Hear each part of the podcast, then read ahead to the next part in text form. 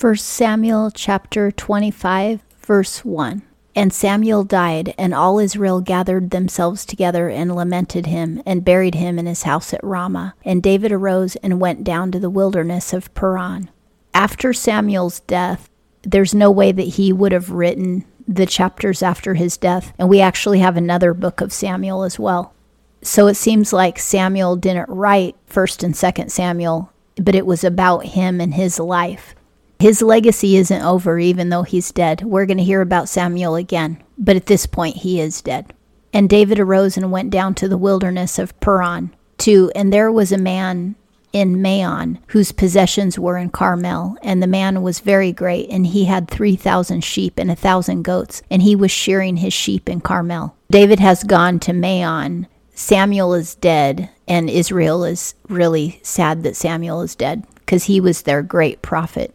3. Now the name of the man in Carmel was Nabal, and the name of his wife Abigail, and the woman was of good understanding and of a beautiful form. Now, form means her figure. It isn't saying her face is beautiful. What was the most beautiful about her was her figure.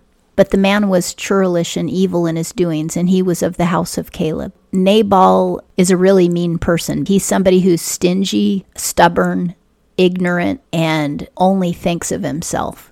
For and David heard in the wilderness that Nabal was shearing his sheep. David doesn't know Nabal, but he hears that he's got a lot of wealth and he's out shearing his sheep. And David has 600 men with him who are hungry. David and his whole band are homeless and hungry. 5. And David sent ten young men, and David said unto the young men, Get you up to Carmel, and go to Nabal, and greet him in my name. 6. And thus ye shall say, All hail, and peace be both unto thee, and peace be to thy house, and peace be unto all that thou hast. David being a warrior, he wants Nabal to know first of all that he's not going to harm Nabal in any way. 7. And now I have heard that thou hast shearers. Thy shepherds have now been with us, and we did them no hurt, neither was there aught missing unto them, all the while they were in Carmel. He's saying, We took care of your sheep shearers and your sheep herders when they were in Carmel, where we were. We were really good to them. We protected them. We didn't rob them or harm them in any way. 8. Ask thy young men, and they will tell thee. Wherefore, let the young men find favor in thine eyes. For we come on a good day. Give, I pray thee, whatsoever cometh to thy hand, into thy servants and to thy son David. The full message is we didn't harm your sheep shearers or your sheep when they were near us in Carmel. We protected them, and we would really like some food. We're hungry. And Nabal, being a rich man, could have easily provided them with food. David wasn't asking a lot from Nabal. He had all kinds of abundance of wealth to feed them with.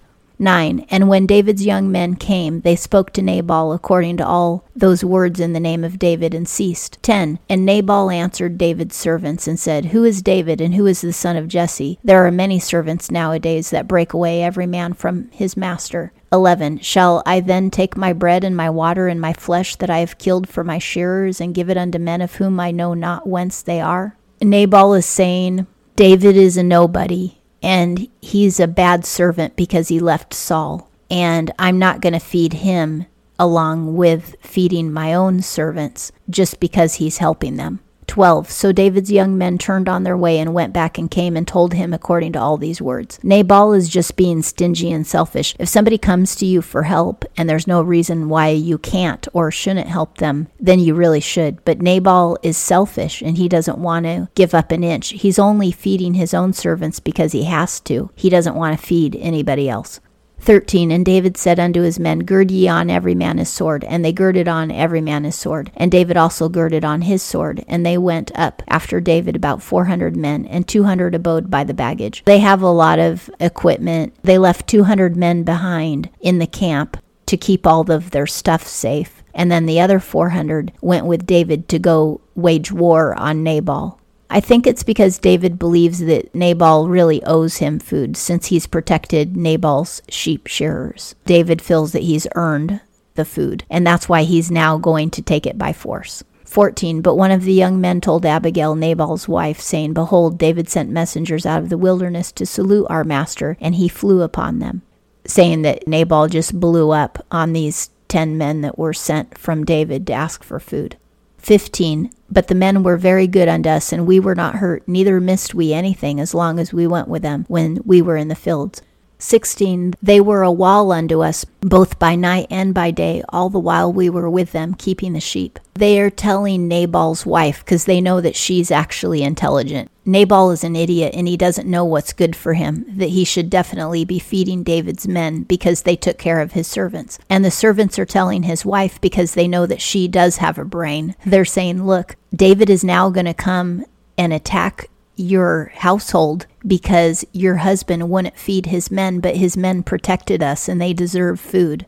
17 Now therefore no one consider what thou wilt do, for evil is determined against our master and against all his house, for he is such a base fellow that one cannot speak to him. Nabal is so stubborn that you can't even tell him anything. He's one of those people that you can't give advice to because he's better than you and he knows everything. He's a know it all. That's why they're going to Nabal's wife instead and saying, Hey, is there anything you can do? Because otherwise we're all going to get killed. 18. Then Abigail made haste, meaning she hurried and took two hundred loaves and two bottles of wine, and five sheep ready dressed, and five measures of parched corn, that's roasted corn, and a hundred clusters of raisins, and two hundred cakes of figs, and laid them on asses. The fig cakes would be dessert to go with the uh, roasted corn, the raisins, the wine, the bread, and the sheep.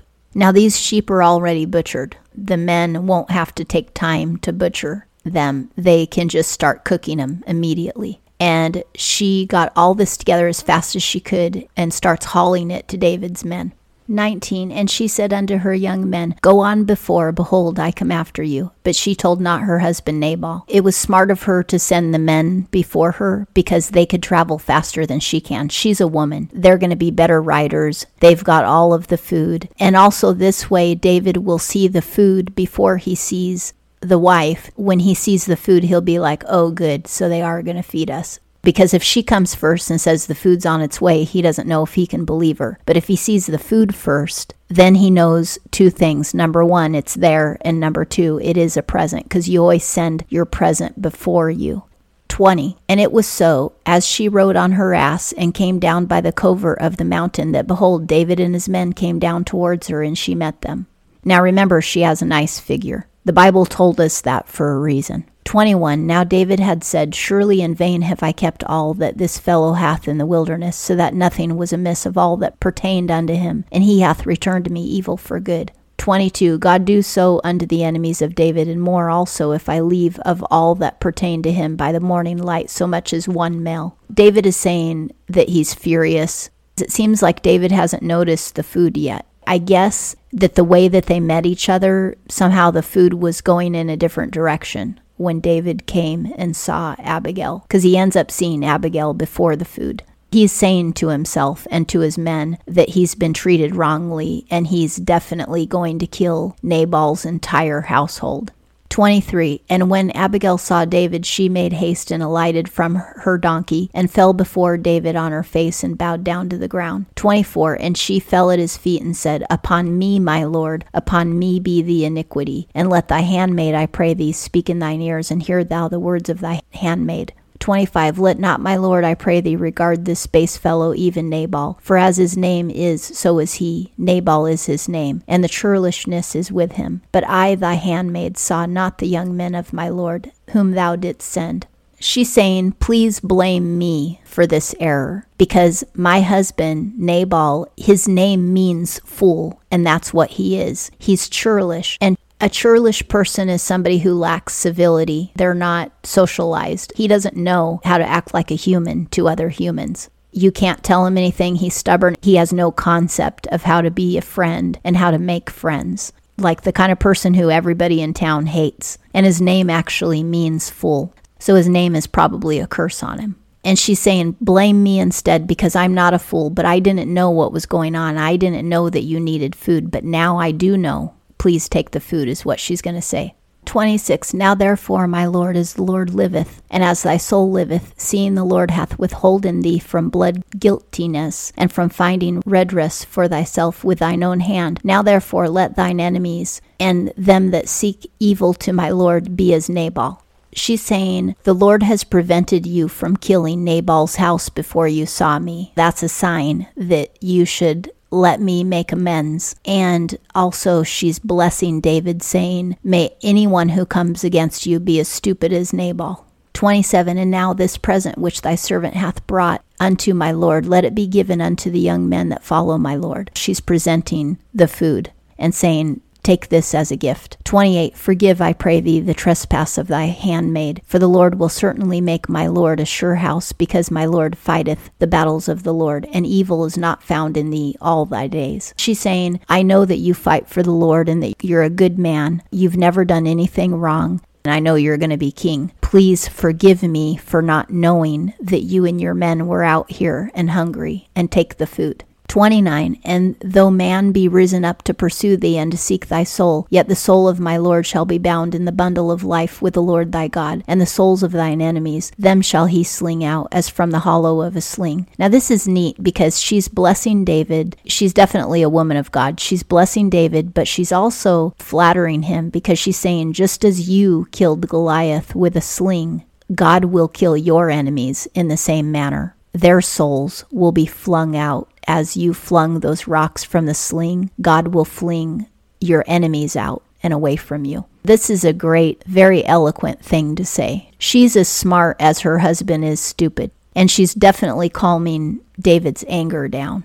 30 And it shall come to pass when the Lord shall have done to my Lord according to all the good that he hath spoken concerning thee, and shall have appointed thee prince over Israel. And that's the same thing as saying king over Israel. 31 That this shall be no stumbling block unto thee, nor offense of heart unto my Lord, either that thou hast shed blood without cause, or that my Lord hath found redress for himself. And when the Lord shall have dealt well with my Lord, then remember thy handmaid. She's saying, Remember me in your kingdom, which is the same thing that Jonathan has told David. They know that he's going to be king eventually, so they're saying, Remember us, take care of us when you become king. And she's saying that when you become king, you don't want to know that you killed a fellow Israelite, even though he's Nabal, a mean person, you still don't want that on your conscience. Let's make up, and then when you become king, take care of me, because I need help. 32 And David said to Abigail, Blessed be the Lord, the God of Israel, who sent thee this day to me. Now David is not angry, and he's so happy, and he's really blessing her. 33 And blessed be thy discretion, and blessed be thou that hast kept me this day from blood guiltiness, and from finding redress for myself with mine own hand. Now that means getting vengeance, because remember, God said, Vengeance is mine. We aren't to take things in our own hands. David was about to sin by getting vengeance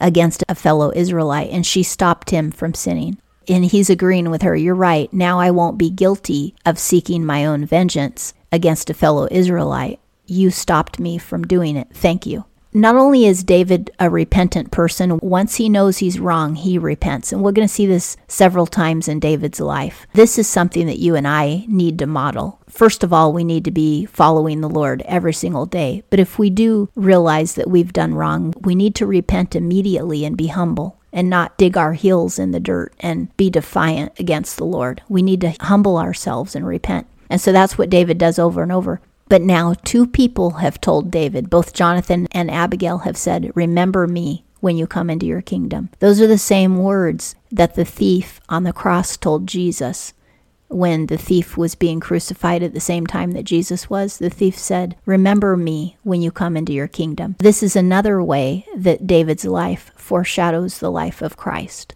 The thief knew that Jesus was the Son of God and that his kingdom is heaven. And the thief was saying, Let me be in heaven with you. And Jesus said, This very day you will be with me in paradise. The thief got saved that moment on the cross before he died, which proves to all of us that you can have a deathbed conversion and get saved right before you die. And you can go to heaven without being baptized because that thief was never baptized. Baptism is a commandment, but if you die before you have a chance, the Lord doesn't hold that against you. So, anyway, this is just another beautiful scene where somebody is telling King David, Remember me when you come into your kingdom. 34 For in very deed as the Lord the God of Israel liveth, who hath withholden me from hurting thee, except thou hast made haste and come to meet me. Surely there had not been left unto Nabal by the morning light so much as one male. David says to Abigail, If you hadn't a come out and met me and had this conversation and brought the food, then everybody in your husband's household would have been dead by morning.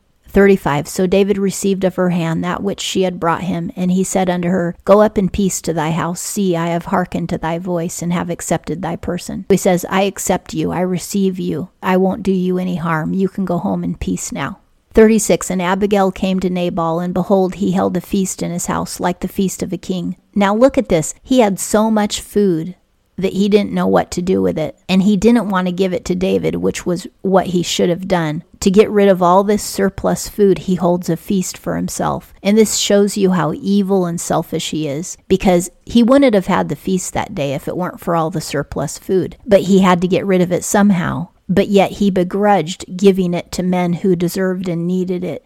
And Nabal's heart was merry within him, for he was very drunken. Wherefore she told him nothing, less or more, until the morning light. Abigail was wise not to have a conversation with Nabal while he's drunk. She wanted to wait until he was sober and then tell him what had happened, that basically she had saved his life. 37 And it came to pass in the morning, when the wine was gone out of Nabal, meaning when he was sober, that his wife told him these things, and his heart died within him, and he became as a stone as soon as he learned that Abigail had saved his life, he became bedridden and couldn't move. And that's God's judgment on him. He wasn't going to repent. This is also a judgment on Abigail, but it's a judgment in her favor because now God has liberated her. She isn't attached to an idiot husband anymore. 38 And it came to pass about 10 days after that the Lord smote Nabal so that he died he had some sort of heart problem. It could have been a heart attack, but it took 10 days for him to die. 39. And when David heard that Nabal was dead, he said, Blessed be the Lord that hath pleaded the cause of my reproach from the hand of Nabal, and hath kept back his servant from evil. And the evil doing of Nabal hath the Lord returned upon his own head. And David sent and spoke concerning Abigail to take her to him to wife. When David heard that Nabal was dead, he knew that Abigail was a widow and she needed protection. She had asked him to remember her in his kingdom. So he said, Okay, I'm going to protect her now. I'm going to make her my wife. And that way she's no longer a widow on her own. I'll take care of her from now on. Now, he already has the wife, Michal, but he's been separated from Michal. He hasn't seen Michal in a long time. He's taking a second wife. God in the New Testament requires that each man not have multiple wives, just one wife. In the Old Testament, he allowed it for a couple of reasons. Number one, because it allowed men to have more children. By having more wives, they could have more children. And in the case of Israel, that's how we got the 12 tribes of Israel, was because Jacob had two wives instead of one. If he had only married Rachel, he would have only ended up with two children. But because he married Leah and Rachel, long story short, he ended up with 12 children. That was to work out God's will. But today we're not to do that we are not to practice polygamy today. And the New Testament makes that clear that God says a righteous man only has one wife. Now, in the case of kings, it's tradition that kings would take multiple wives because they were making alliances with other kingdoms. That's why Solomon takes hundreds of wives because he has hundreds of alliances taking a wife from that other person means one of two things. Either you have an alliance with that kingdom or you've conquered that kingdom. In this case, David has conquered Nabal's house, not through his own might,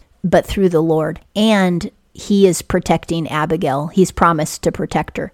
He's allowed to have more than one wife, but he is going to take other wives because of conquering other kings in the future. He's going to end up with multiple wives. 40 And when the servants of David were come to Abigail to Carmel, they spoke unto her, saying, David hath sent us unto thee to take thee to him to wife. 41 And she arose and bowed down with her face to the earth, and said, Behold, thy handmaid is a servant to wash the feet of the servants of my Lord. She's very humble and she says, I will go into his household and I will do the lowest job in his household.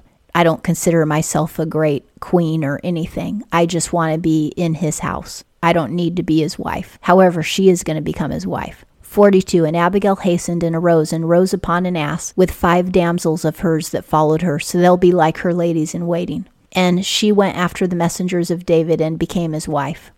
43 David also took Ahinoam of Jezreel, and they became both of them his wives. And I'm not sure, the Bible doesn't explain why he took Ahinoam but he must have met her somehow along the way, and he also wanted her to be his wife. So she was probably good looking, and Abigail had a good figure. 44. Now Saul had given Michal his daughter David's wife to Palti, the son of Laish, who was in Galim. Saul actually took Michal away from David and gave her to another man. That's kind of like polygamy because she's married to two men. She's still technically David's wife, but now Saul has given her to another man. Saul probably did this as an insult to David to say to the whole world that David is never coming back into his kingdom now he's forced Michal to have two husbands, but she's only living with one. And that concludes 1 Samuel chapter 25.